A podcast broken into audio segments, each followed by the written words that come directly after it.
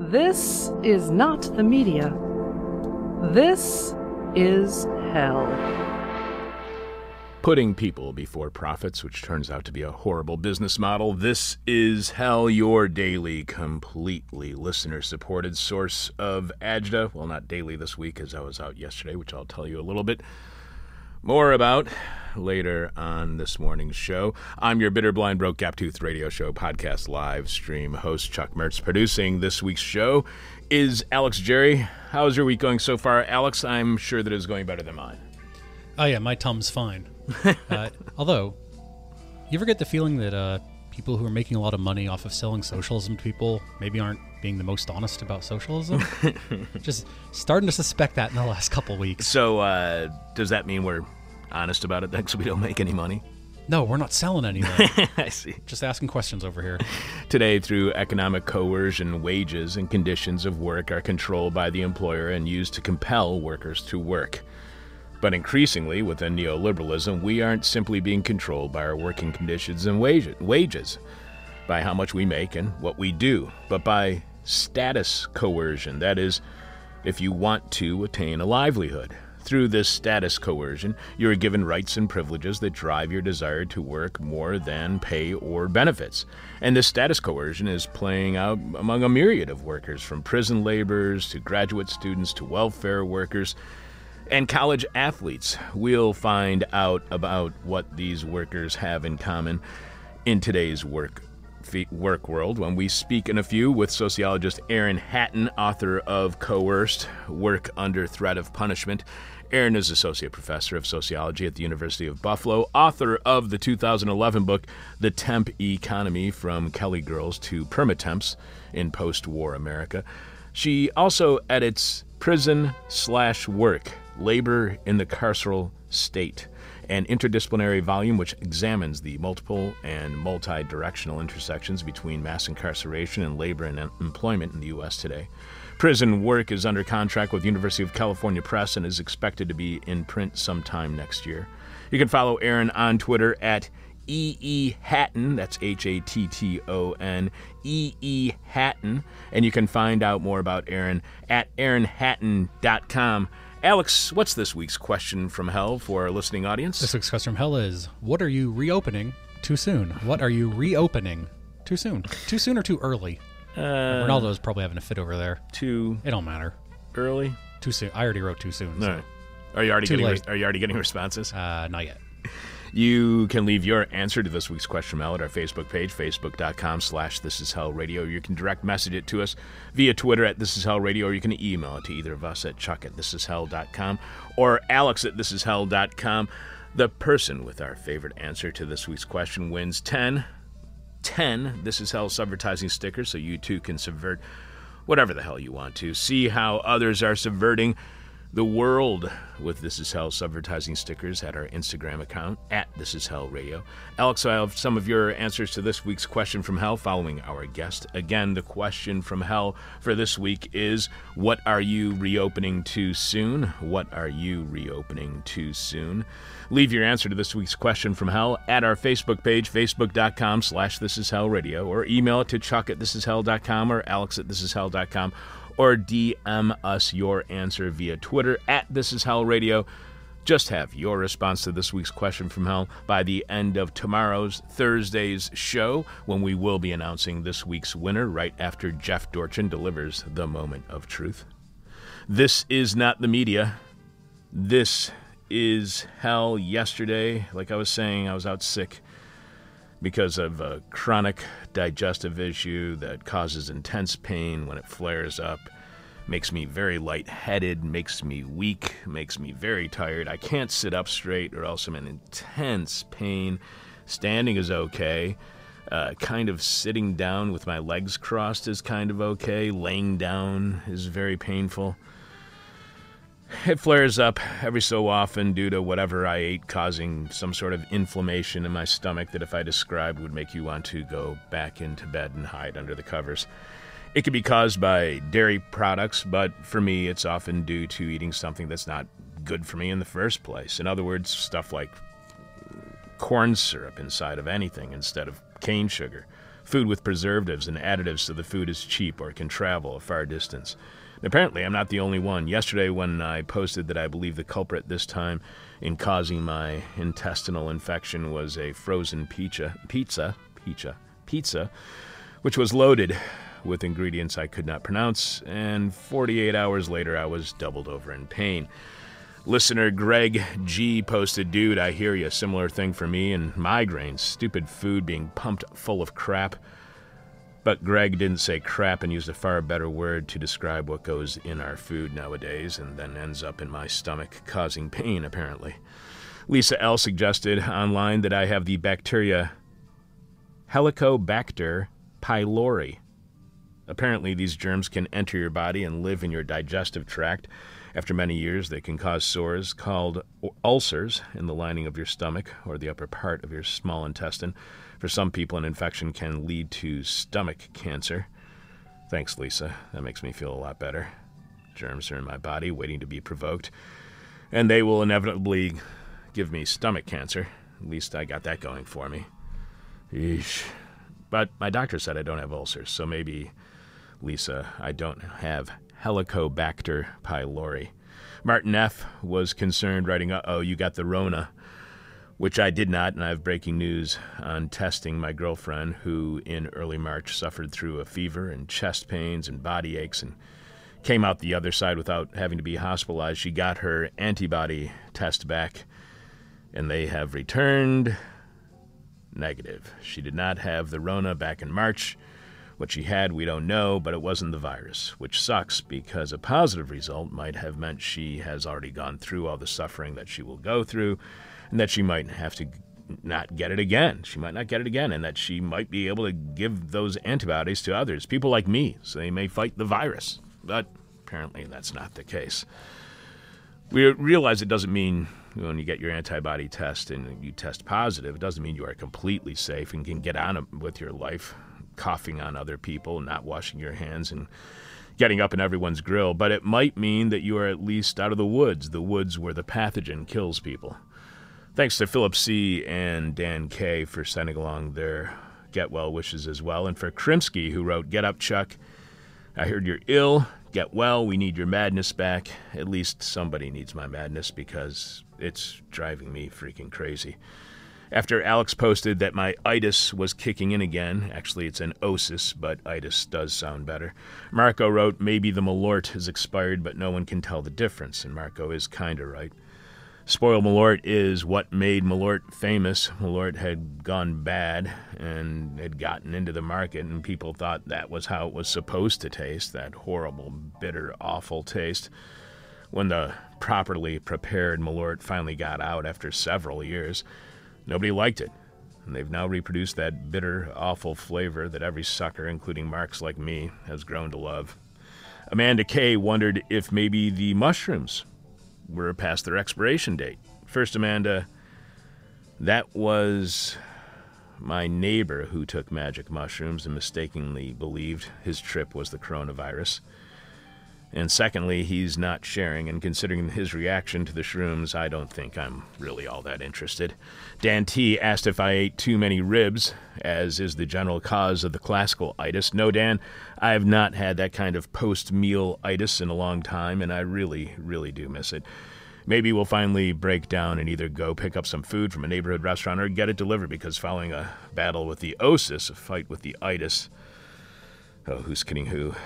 You don't fight the itis. You ha- happily surrender to the itis, and that surrender, followed by a nap on the couch, sounds really damn good right now. We also had an, uh, uh, an email last night, late last night, that was sent to Chuck at thisishell.com from Eric. Eric writes, I'm a reporter at Bloomberg News. I'm working on a story about the future of leftist podcasting now that Bernie Sanders' campaign for president is over. I'd be curious to get your perspective if you have some time to talk on the phone. If so, let me know when what time might work out for you. So I'm going to be talking to Eric from Bloomberg News either this afternoon or tomorrow afternoon. Afternoon, we're trying to set up a time and when to talk. I'll tell you what happens when we do talk.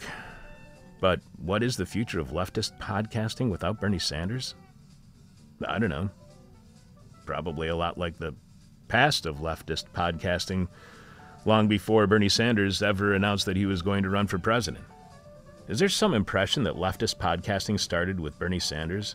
That before 2015 there was no leftist podcasting? Because This Is Hell started podcasting, that is, archiving our show and streaming online after airing and streaming live, on September 15th, 2001, four days after 9 11, 14 years before Bernie Sanders was running for president. We had been streaming live for at least a year or two prior to that. While we were one of the very earliest podcasts, hell, they weren't even calling them podcasts yet because the iPod hadn't been invented yet. It didn't come out for another five weeks after our first podcast, or whatever we were calling podcasts back then. So I'm very curious what Eric from Bloomberg News has to ask me about the future of leftist podcasting now that, heaven forbid, Bernie Sanders is no longer running for president. Because I'm not too certain that the left was Bernie Sanders or Bernie Sanders was the left, but I am very certain that is the way the media defined the left for the last several years. And now that Bernie lost, the media can ignore the left until the left again engages in traditional electoral politics with a candidate that corporate media will immediately deem unelectable, dismissing the leftist candidate's ideas as utopian and unachievable. And the Democratic Party will dismissed their plans for universal health care, free in state college tuition, and the end of student debt because they can be ignored until the next inspirational candidate comes along to motivate people to vote, to donate to the Democratic Party, only to have those new young voters co opted by the old machine that likes things just the way they are, hear it what they see as the end of history. See, I told you. This is Hell, and you can contact us with your thoughts, suggestions, and insights at chuck at thisishell.com, via Twitter at This Is Hell Radio, and on Facebook at facebook.com slash This Is Hell Radio. Coming up, the new power being imposed upon workers that has changed the entire workplace dynamic. Alex will have some of your answers to this week's question from hell, which is What are you reopening too soon? What are you reopening too soon? The person with our favorite answer to this week's question from hell wins 10 This Is Hell subvertising stickers. Live from the Nightmare of Want, this is hell. There's a way in which many of our workplaces are controlled that is often overlooked, and by understanding these strategies, we can better understand our workplace and the economy in general. Here to tell us all about the power of status coercion, sociologist Erin Hatton is author of Coerced Work Under Threat of Punishment. Welcome to This Is Hell, Erin. Hi, Chuck. Thanks so much for having me here today. Erin is Associate Professor of Sociology at the University of Buffalo. She is also author of the 2011 book, The Temp Economy From Kelly Girls to Permatemps in Post War America. You can follow Erin on Twitter at EE Hatton, that's H A T T O N, and you can find out more about Erin at Erin Hatton Com. You write about Apache, a 34 year old black American man who recently finished his second stint in a New York State prison. Like all able bodied prisoner in New York State, Apache was required to work in prison. He worked six hours a day in the mess hall, preparing and serving food, washing dishes, scouring the kitchen, for which he was paid 15 to 17 cents an hour, nearly $13 every two, week, two weeks. And then you quote Apache saying that earning these wages in prison, quote, you can, can convince yourself you're in a good position as far as getting by because you're locked down. You don't have to pay your light bill and this and that and the other, but it's still slave labor at the end of the day. So, Section 1 of the 13th Amendment of the U.S. Constitution states neither slavery nor involuntary servitude, except as a punishment for a crime whereof the party shall have been duly convicted, shall exist within the United States or any place subject to their jurisdiction. So slavery and forced labor is illegal in the United States except when it is being used as a punishment for a crime. Is that unique in the world when it comes to like nations and say the G20? How unique is it for the United States to punish prisoners with forced slave labor conditions, or is that very typical? It is generally unique. Um, there are not many places in which slavery is an explicit, I mean, sorry, not slavery, prison labor is an explicit exception to the abolition of slavery as it is in the U.S. So that, that always brings up the old chestnut that we love to mention on this show every so often. Uh, one of our very favorite quotes, and that's the 19th century writer Fyodor Dostoevsky saying, The degree of civilization in a society can be judged by entering its prisons. What does this say to you about our degree of social and cultural development, our civilization in the U.S., when we allow forced labor and slavery in prisons as part of our justice system? Um, that's a great point. And uh, it, prison labor is a microcosm of the broader problems of prisons and mass incarceration in the US, which is, as Dostoevsky says, an indication of just how far we still have to go, how in so many ways uncivilized we are as a country. Um, look, behind bars, prisoners um, all able bodied prisoners are generally required to work, um, though typically they are not given meaningful jobs to do, right? They are put to work. Um, usually they help keep the prison run- running. They serve food, they clean bathrooms, um, they paint the walls, they wash the windows. Um, and for many prisoners, don't get me wrong, this can be a an okay way to pass the time because they are given so little else to do. They are given so few opportunities for gaining meaningful skills and for learning and education. Um, so it's not entirely bad, at least from the prisoners' perspectives. But as I talk about in my book, um, their bosses behind bars, the corrections officers who oversee their labor, have enormous power over them. So that if prisoners don't comply with any demand, no matter what that demand is, right? If that demand is to clean the floor with a toothbrush for some kind of um, uh, assorted punishment, and if the prisoner does not comply, then they can be put in solitary confinement, put in an enclosed and segregated cell, unable to see friends, unable to see families, their family, um, for as long as the prison deems fit, right? There is no limit on the extent. Uh, uh, um, the amount of time which they can be put in solitary confinement for something as little as refusing to clean the floor with a toothbrush.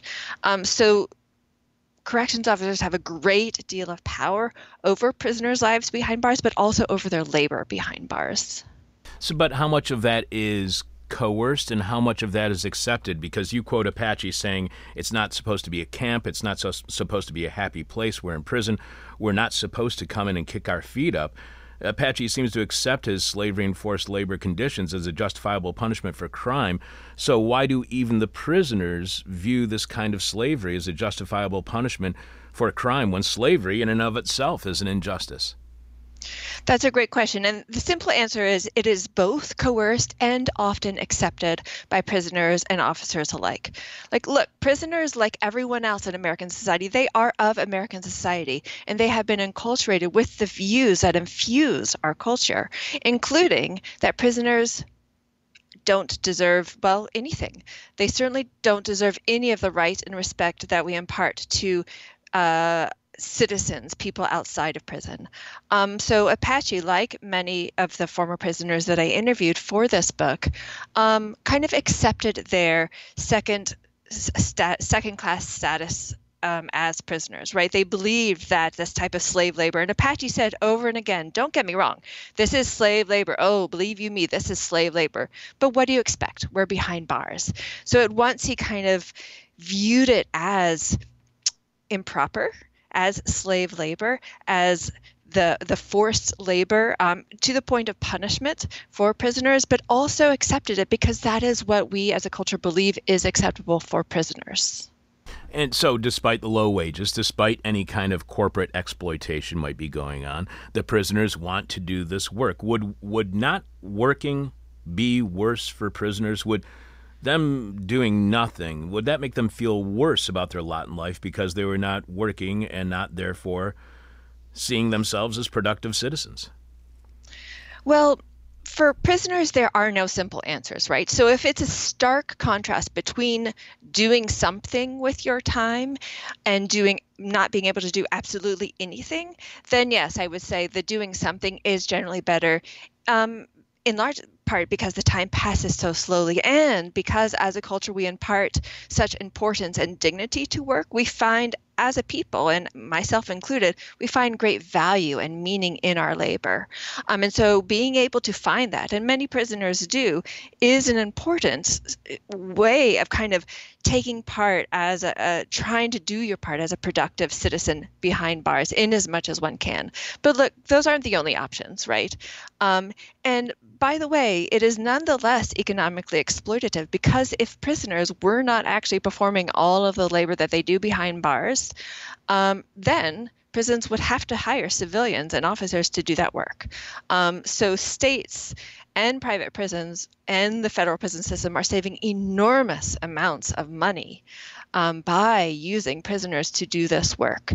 Um, so, yes, it is exploitative, and yes, it is coercive, and yes, sometimes, though not all of the times, prisoners also believe that they should have to do this or that it is worthwhile to do it.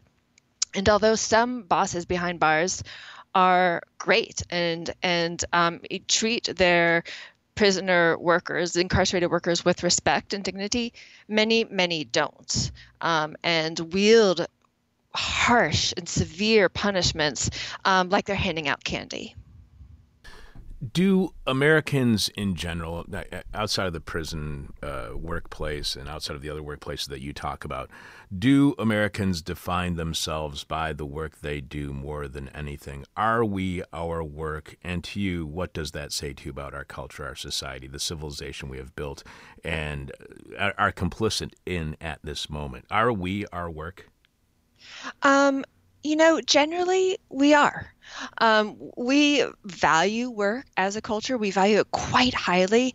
And in many ways, we define our sense of value, our sense of self work, by the type of work that we do. And you can see this in all sorts of ways, but people really kind of carve the, out their identities in large part by their occupation. And you can even see this for people who don't have jobs. Like, no, I am uh, the CEO of the household, right? They, so they kind of import this um, corporate identity into the unwaged work, which is not insignificant. It's an incredible amount of work into the household, into the unpaid domestic sphere. Um, so yeah, we we place a ton of importance in work. We I carve out identity, identities through work, um, and this does kind of change the power dynamics when bosses have the power to kind of take away those identities from us and take away that dignity from us in the world of work. It's hard not to think about COVID nineteen and all of the outbreak that's happening around us and the politics around it. Do you think that the protesters we are seeing at state capitals that they want economies to reopen because of this idea of defining themselves by being productive, defining them by their work? Or is this merely people need money? Well, it's you know, it's really hard to extricate those things, right?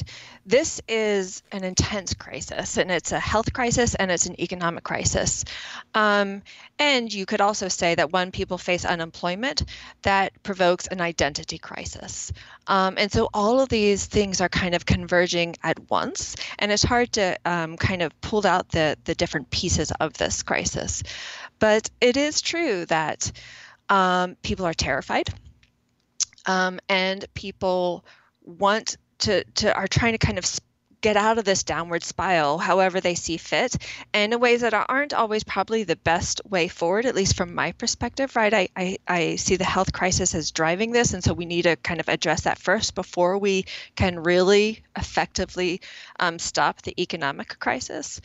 But there is something to the fact that when people are unemployed when people have carved out their identities around their employment um, it does precipitate this kind of identity crisis that they they end because we have such a bootstrapping culture right? We we need that we believe in personal responsibility and the need to pull yourself up with your own bootstraps.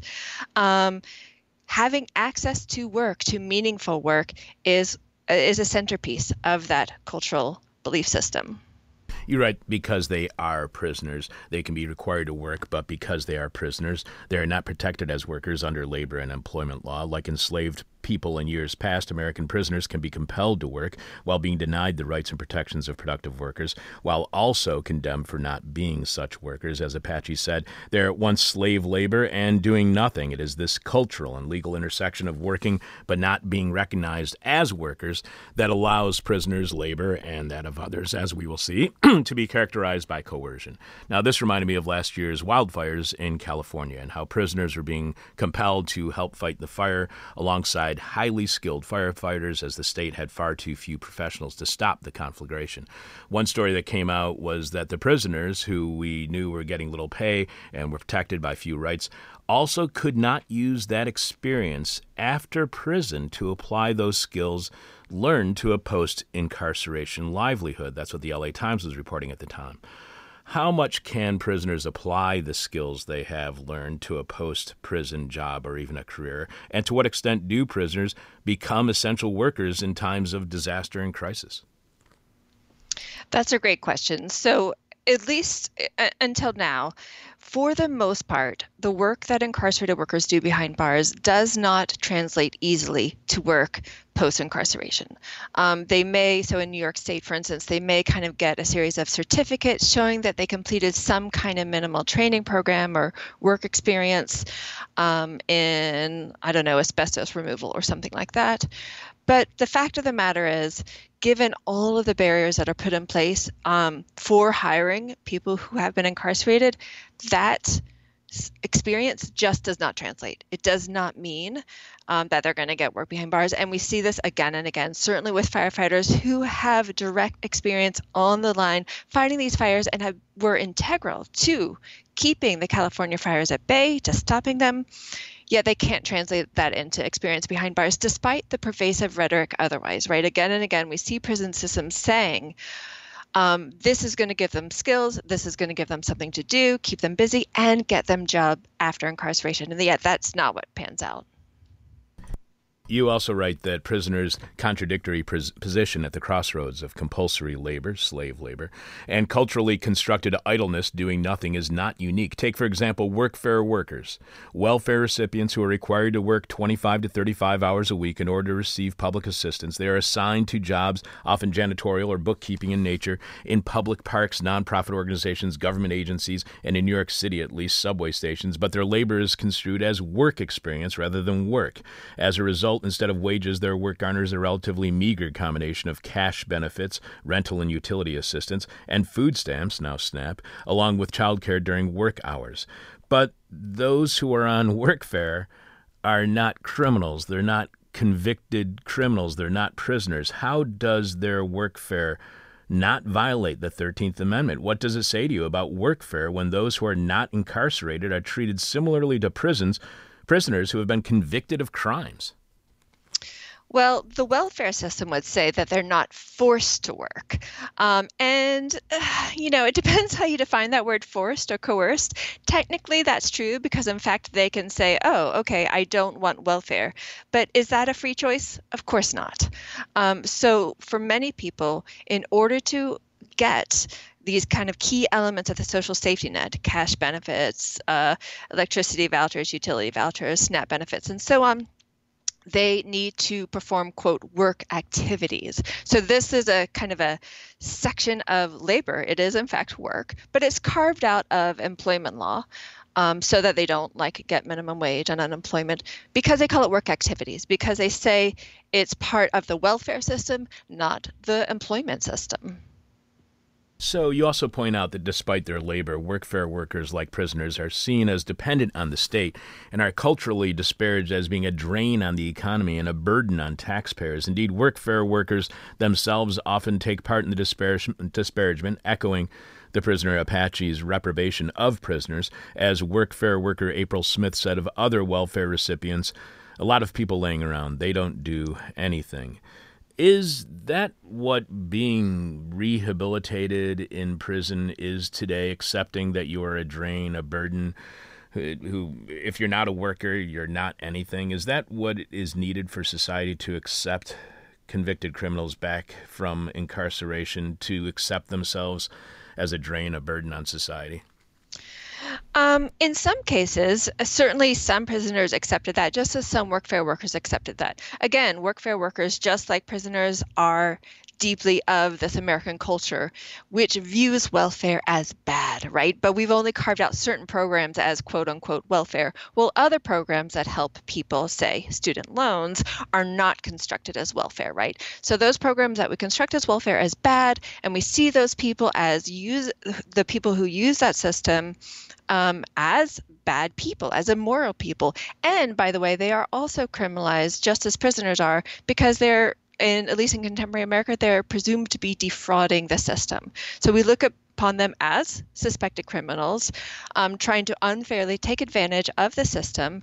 Um, and so we think they need to be punished. We think they need to be surveilled, and we think they need to be put to work because the overriding assumption at, is that if we don't make them work, coerce them into working, um, picking up trash in the parks or cleaning the subway cars, then they don't really want to work. But that's, in fact, the opposite of the case. Just as for prisoners, all of the people that I interviewed sought meaningful employment, right? Again, they are of this culture which believes deeply in the power and dignity and importance of work.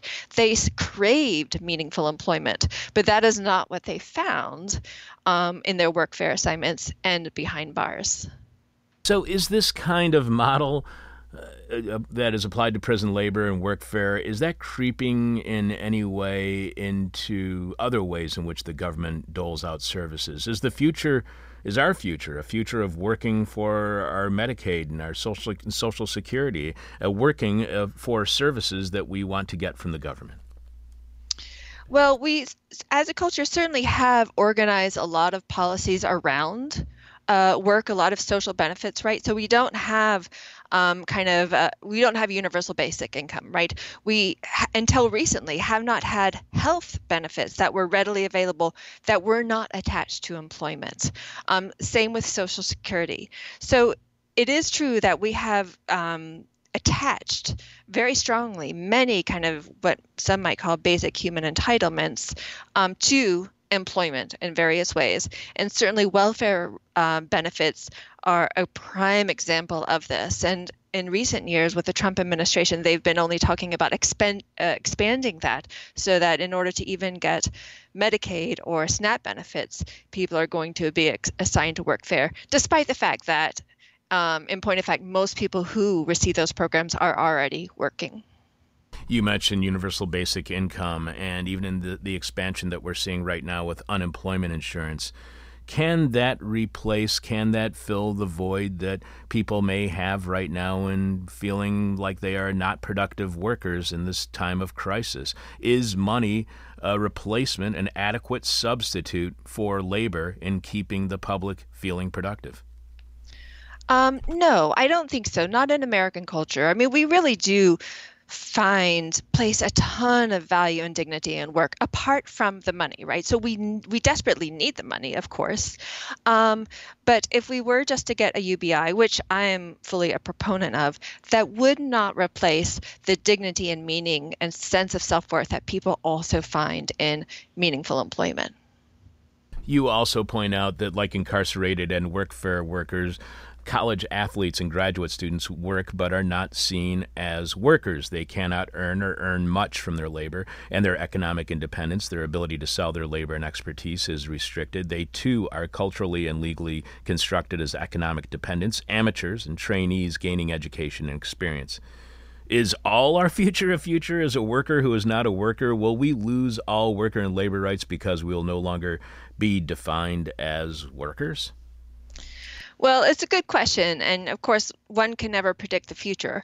But we have seen, I mean, this is of a piece of broader employment, employer strategies, which as we have seen, have been finding ways to carve out workers from those laws that were put together to protect workers, right? So now many gig workers, for instance, are um, constructed as independent contractors rather than employees. And that means they're not eligible for a host of labor employment protections, including um, unpaid sick leave and family and medical leave and um, unemployment benefits and so on. Um, so when we carve people, all these different groups of people. And when you look at them in isolation, you might think, oh, well, that makes sense. They're prisoners. Oh, well, that makes sense. They're getting welfare. Oh, well, that makes sense. They're students, right? They're grad students or they're athletes. They're getting so much.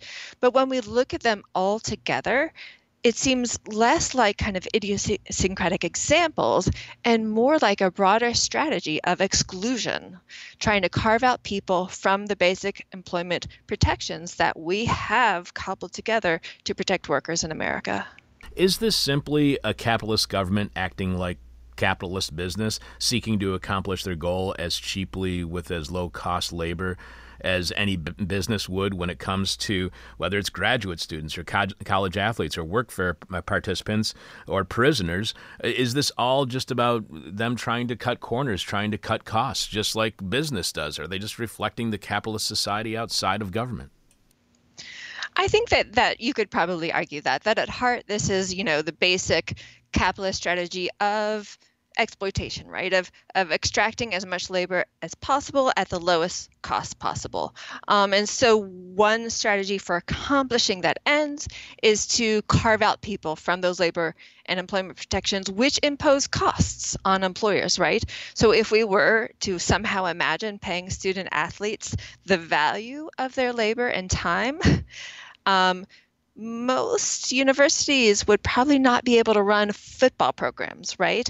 Um, same with graduate students. Same with prisoners. The the economic structure would look very different, and in fact, impossible based on how they're currently structured, right? They could not economically do it. So I think you're right. At heart, this is kind of a basic capitalist uh, strategy to extract labor at minimal cost you identify key similarities between all of these groups graduate students, college athletes, work, uh, workfare participants, and prisoners who labor within prison. You identify, identify key similarities between them, not just their status as non workers, but how the status shapes the power dynamics that define their workplaces. How can workers not being seen as workers affect the power dynamics at a workplace?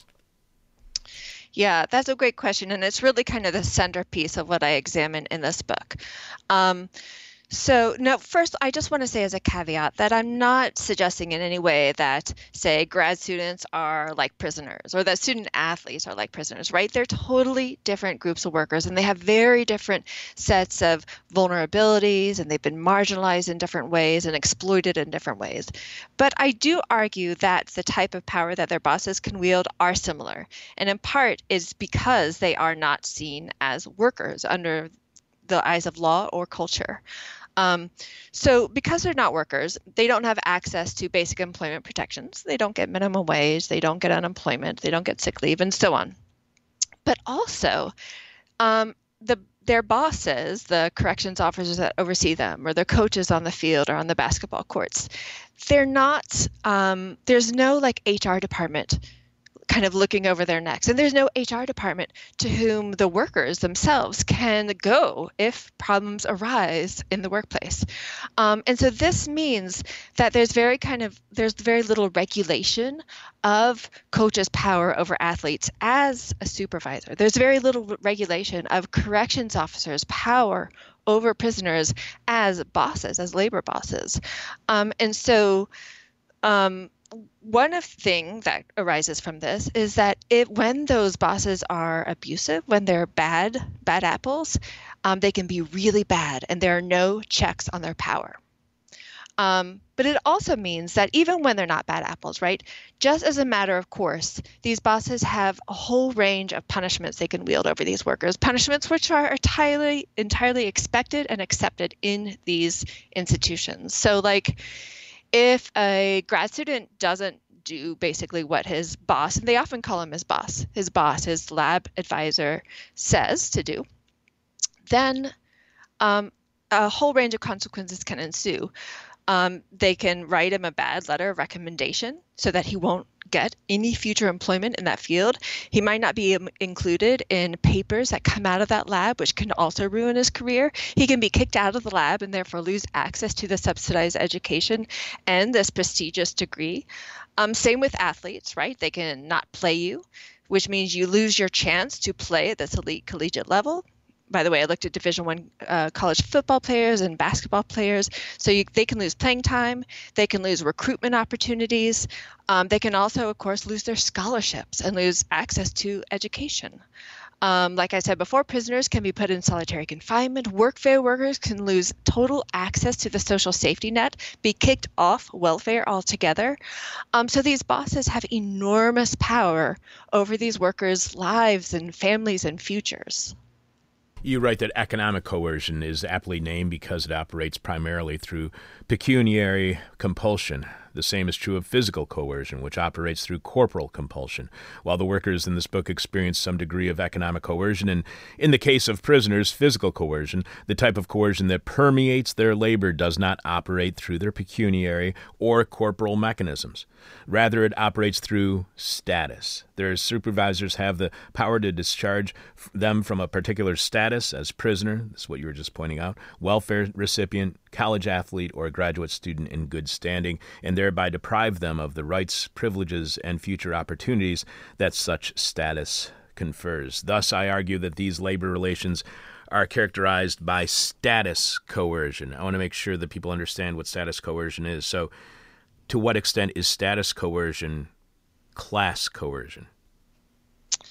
Yeah, that's a good question. So, I would say it's different. Um, so, each of these uh, groups of workers that I study uh, occupy a particular status, right? It's just like a, a, social location in an organization. So it's like a student athlete.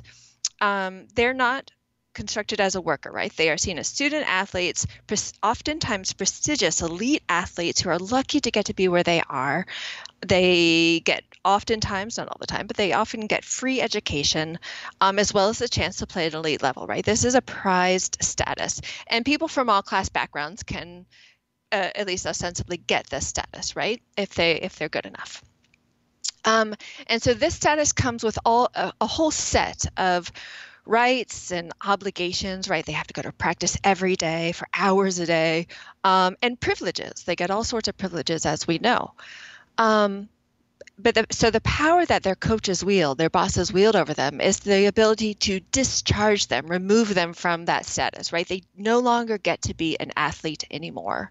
They won't get to play, they'll lose their scholarship, they won't be recommended to professional recruiters, etc. So it's not about economic class per se, and it's more about being able to take advantage of the rights and status, the rights and privileges, and also even obligations that a particular status comes with.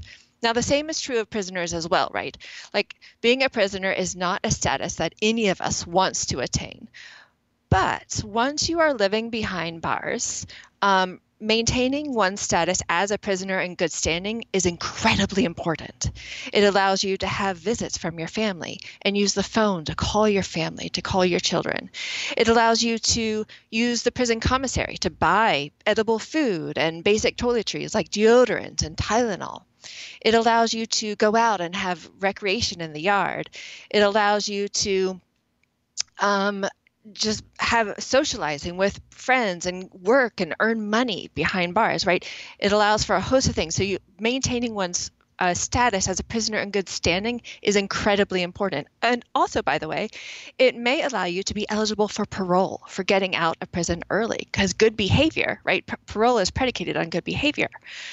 But behind bars, uh, officers can take away that status. Can say if you don't do what they say if you don't pick up the poop off the ground with a tissue paper or without any equipment at all if you don't clean the urinals properly or whatever with your bare hands if you don't clean the floor with a toothbrush whatever it is if you don't comply um, you can lose your status as a good prisoner and lose all of those privileges, those kind of basic human entitlements that become privileges behind bars.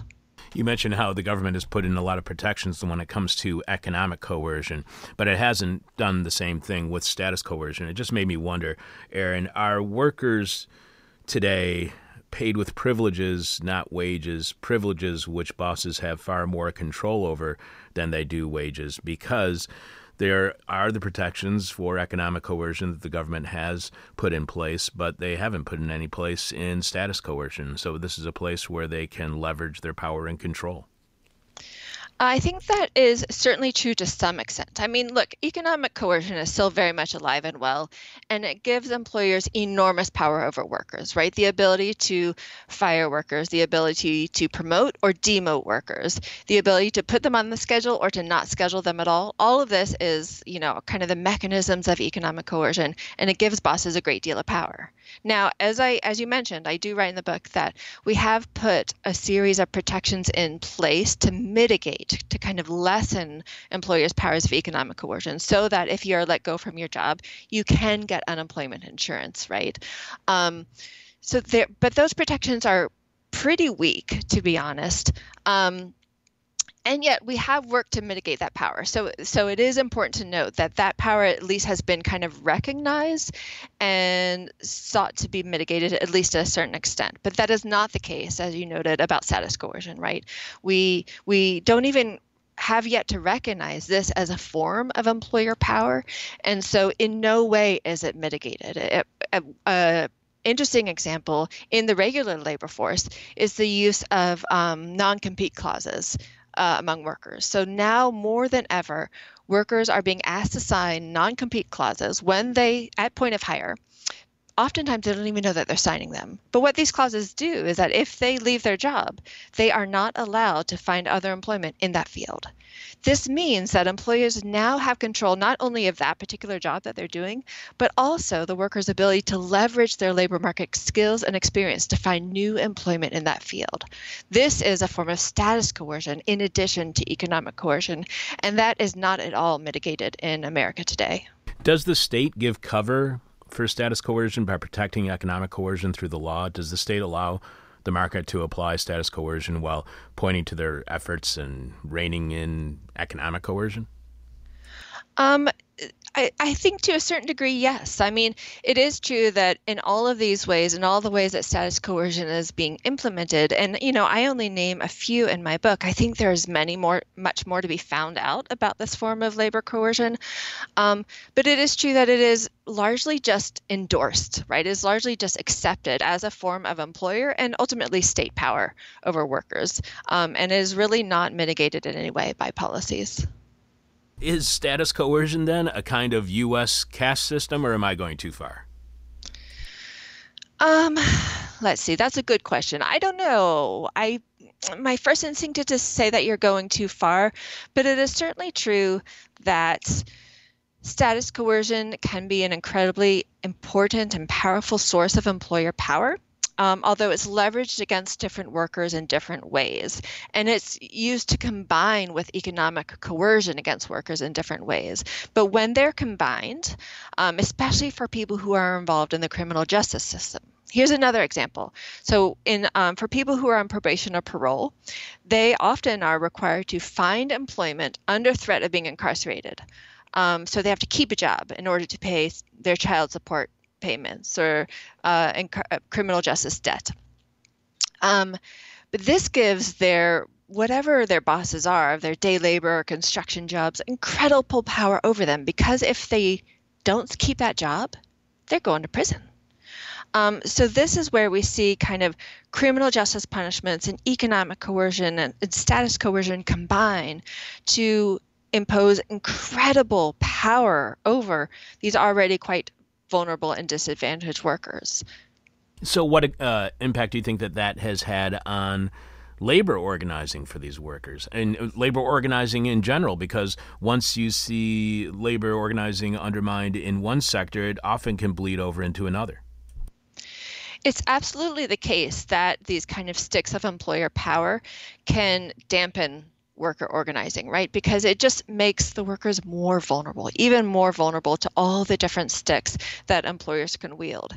Um, and of course, you know, behind bars, for example, uh, prisoners don't even have a right to organize at all. But certainly when they do, when they act collectively, and sometimes they do, um, then uh, prisons and officers can wield these sticks of status coercion um, to great effect. They put they beat them up. They put them in solitary confinement. Any uh, workers who came together to organize are going to separate them in prisons across the state and so on.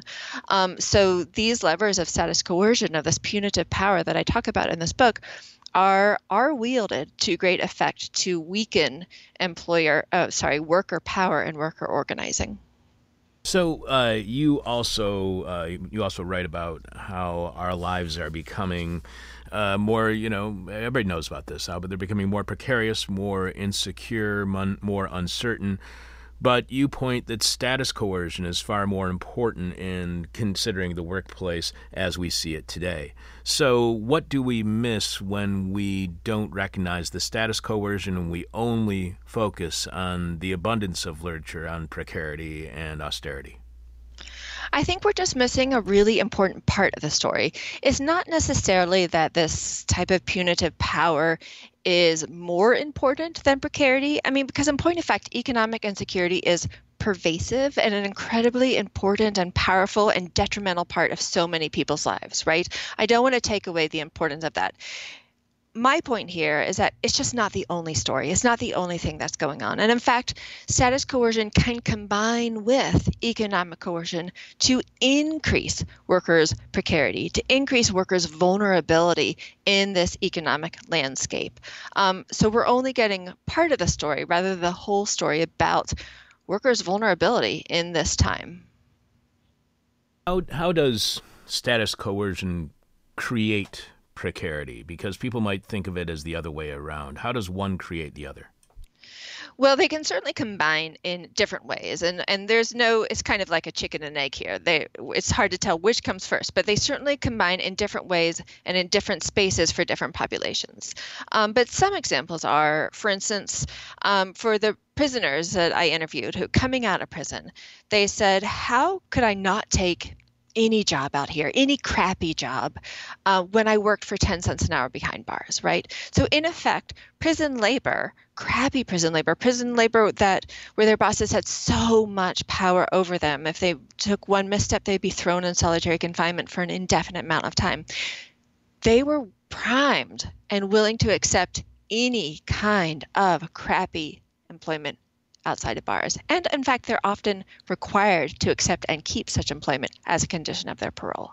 The same is true for workfare workers.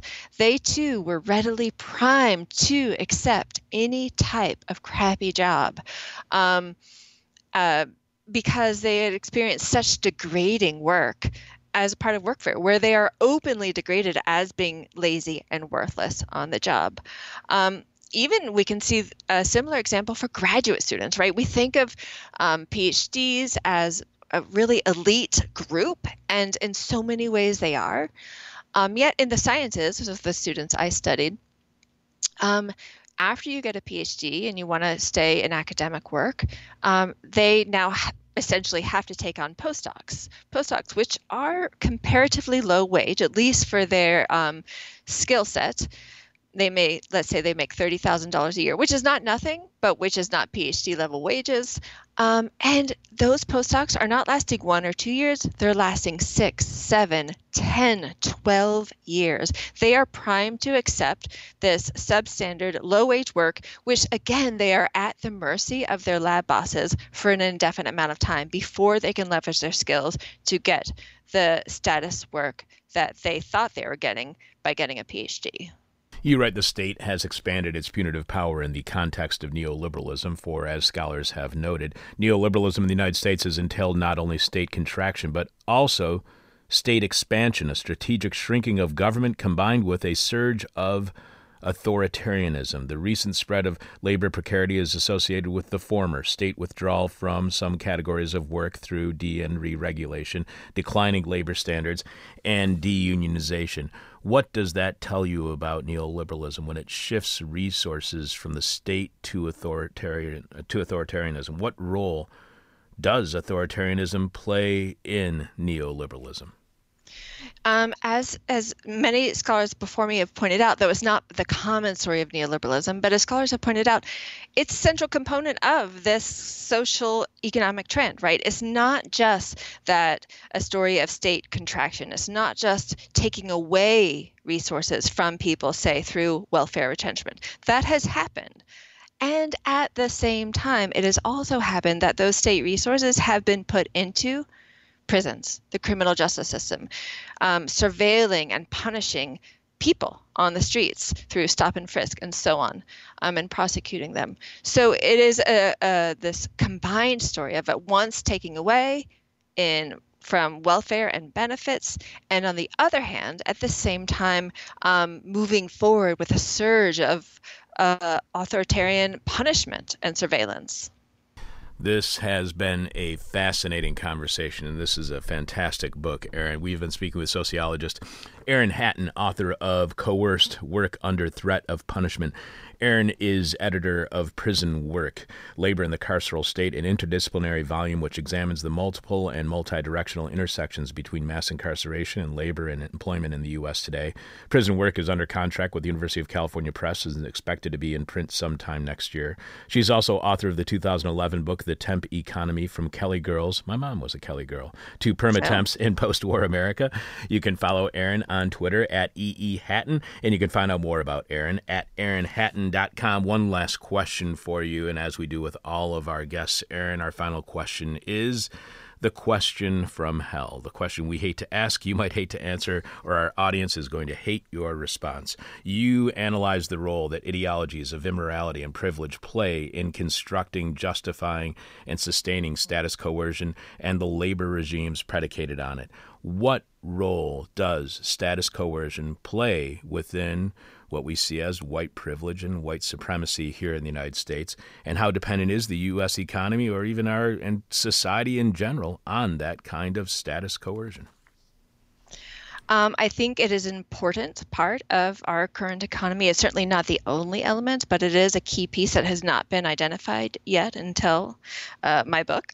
Um, and I do think that whiteness and race play a really important role in constructing this form of coercion and how it plays out for workers on the ground. So, for those institutions that are racialized as black, such as prisons and the welfare system, then the punishment that punishments that bosses can wield in those institutions are incredibly severe. Um, and incredibly detrimental to the workers' lives and to their families' lives in long term ways. Now, for those workers who labor in institutions that are racialized as white, such as graduate students, they still face status coercion, to be sure, but that kind of white based privilege also changes the type of punishments that their bosses can we- can wield. Certainly, they can't put them in solitary confinement as they can behind bars, and they can't kick them on, off welfare as they can in the welfare system. So, race plays a very important role in how this type of employer power plays out on the ground for workers. Erin, I cannot thank you enough for being on our show. This is a fascinating book, and all of our listeners should check this out because, as you were saying, this is the first time that I've ever seen this discussed, this status coercion, and it's really important in understanding our workplace dynamic as it exists, especially under neoliberalism today. Thank you so much for being on our show this week, Erin. Thanks so much for having me. It was a pleasure. Sociologist Erin Hatton, author of Coerced Work Under Threat of Punishment. Find out more about Erin at our website, erinhatton.com. That's H A T T O N. Wait, let me spell that whole thing out for you because it's E R I N, Erin, H A T T O N dot com. Money is the root of all evil, and capitalism is all about money, so you do the math. This is Hell. This week's question Hell is What are you reopening too soon? What are you reopening too soon? You can leave your answer to this week's question Hell at our Facebook page, facebook.com slash This Is Hell Radio, or you can direct message it to us via Twitter at This Is Hell Radio, or you can email it to either of us at chuck at thisishell.com or alex at thisishell.com. The person with our favorite answer to this week's question from Hell wins 10 This Is Hell subvertising stickers. Alex, do you have any answers to this week's question from Hell? Yeah, this week's question from hell. What are you reopening too soon? What are you reopening too soon? Mark AC says, My mind. To the great probability that everything is opening right on time. Kevin C says, The trepanation stitches. Yeah, gross. Gross. Uh, Zoe H says, The weed store, Taco Bell, and Steam store never closed, so I'm not sure what all this reopening everyone is talking about is. Uh, Rob R says, my trauma history. Lisa B says, the snack drawer. Damn, you got a whole drawer? Uh, Scott S says, this damn Facebook app. Fabio. I was I'm cat sitting for somebody, as you know. Uh, I opened up one of their cupboards. I found a five pound container of Jelly Bellies. oh, shit. I know. I was so tempted to eat. Go Oh, assorted flavor? What, kind of flavor? A million flavors, like all of them. okay. Mm, Well, I'll, I'll talk to you after the show. I exactly. Uh, Fabio L says, so uh, what are you reopening too soon? What are you reopening too soon? Fabio L says, hentai corona collection dot zip. oh, jeez. And uh, finally, one last one. What are you reopening too soon? Dan K says, my big fat mouth. Alex will have more of your answers to this week's question from hell on tomorrow's show, and we will be announcing a winner after Jeff Dorchin delivers the moment of truth on Thursday's show, as we do each week. Speaking of which, Alex, who is on tomorrow's Thursday's live one-hour stream beginning at 10 a.m., just like today, today's show here on Uh, Lucas Koerner is going to be back on the show. I'm really excited to talk to him, but he will not be in Venezuela this time because of coronavirus. So he is in Santiago de Chile, and he's going to be talking to us about uh, Corona in Chile. And then I, I'm assuming those dudes who got arrested or is uh, de- detained by the Maduro government, uh, those contractors. because I'd heard earlier this week that the that the Maduro government was complaining about uh, news that they or reports they were getting of terrorists being in Venezuela, and they were searching them out at the time. So that was earlier this week. I didn't know something actually came of it. Awesome, man! I'm looking forward to it. Where is uh, Lucas uh, writing right now? Anyway. Uh, Venezuelanalysis and fair fair.org. So he's got stuff at both. Okay. Yeah. So tune in to tomorrow's show, streaming live 10 a.m. Chicago time at thisishell.com. We're going to continue our series of reports from past guests, contributors, and correspondents on This Is Hell and finding out what's happening with coronavirus, where they are. We continue it this week with Lucas Koerner. He usually reports to us from Venezuela. Instead, this week he'll be reporting to us from Chile. So tune in to tomorrow's show at 10 a.m. to listen to it live streaming, or you can listen to the podcast posted around 2 p.m. Chicago time to hear not only Lucas, but more of your answers to this week's question from hell. Find out what's happening on our Patreon podcast this week, and to hear Jeff Dorchen deliver a moment of truth. I'm your bitter, blind, broke, gap tooth radio show podcast live stream host Chuck Mertz. Producing this week's show is Alex Jerry. Thanks to Alex for producing, and thanks to Erin Hatton for being on to discuss her book, Coerced. Your eyewitness to grief. This is hell.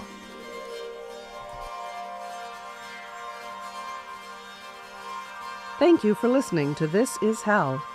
For more interview hell and to support the show, visit thisishell.com.